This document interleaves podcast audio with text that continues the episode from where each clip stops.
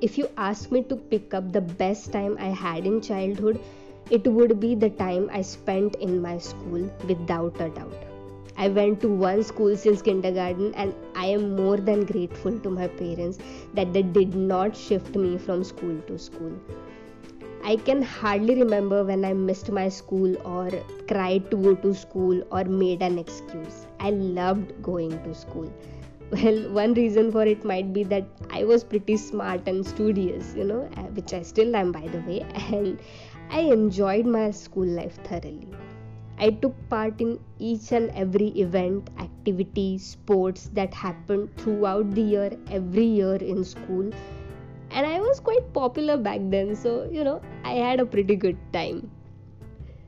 School is a place where I got to expand my comfort zones, experience new things. I got appreciated, I got loved, I met some of the most important people in my life right now and school is a place where I gained my confidence and learned some amazing lessons. Today's story is of the time when I was in 6th or 7th standard, maybe. It's barely an incident actually, but it did have a great impact on me. So, it was our examination period, and we had our oral examinations going on. I remember it was our English examination and we had to choose a topic and speak about it for like 5 minutes or so now though i am confident since childhood examinations make everyone nervous and i am no exception in school i used to go weak in my knees during my examinations and there was i standing in front of my teacher who was really sweet by the way I was struggling to remember my lines, and she was busy arranging the papers on her desk while she asked me about my topic. I told her that I am going to speak on Nothing is Impossible, and she added, For Tanvi, and smiled. Now, I was in different zone at that time. I was struggling to remember the lines and I did not understand what she wanted to tell me so I asked her again, and this time she looked at me, she smiled, and said, Nothing is impossible for Tanvi, right? I can't really put in words how I felt. It was like a surge of confidence, probably dopamine or adrenaline rushing through my body, and I had this big smile on my face. Examination was over i got fairly good marks but this sentence got stuck with me and over the years it has become a positive self affirmation for me.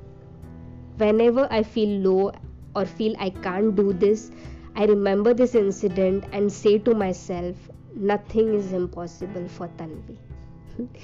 And it just makes everything more possible more achievable you know?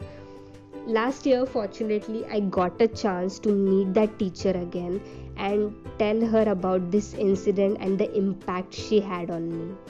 She was so happy to listen to it and i was happier because i could convey my gratitude towards her she gave me the formula the courage to conquer whatever i wanted ever in my life that one sentence boosted my self belief, my confidence, and my self worth to a different level.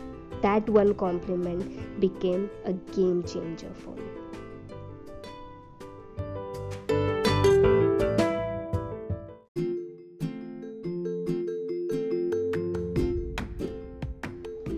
Self affirmations have a major impact on us and when this affirmation comes from an important adult around us it changes our life forever.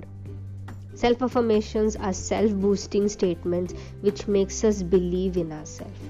And repeating the self affirmations activates our brain parts which makes us feel more positive, confident and happy. Our hardwired brain attracts negativity effortlessly, but positivity comes to us with an effort and consistency. Practicing self affirmation makes this process a bit easier. Simply telling yourself that you are doing your best or you are smart and you can do anything changes your life forever.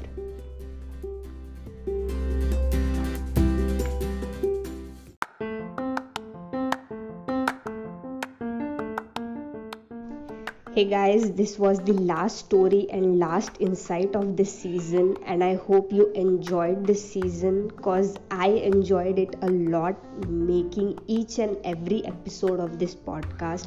I learned so much, I had such meaningful conversations with so many people. I just want to say thank you for showing so much love and motivating me and I just want to say thank you to everyone who contributed their stories and insights for this podcast. It means a lot to me. I'll be coming back in season 2 with more exciting content, so stick around. You can follow me on my Instagram at Mental Knots for updates regarding it. Until next time, keep learning, keep growing. Bye bye.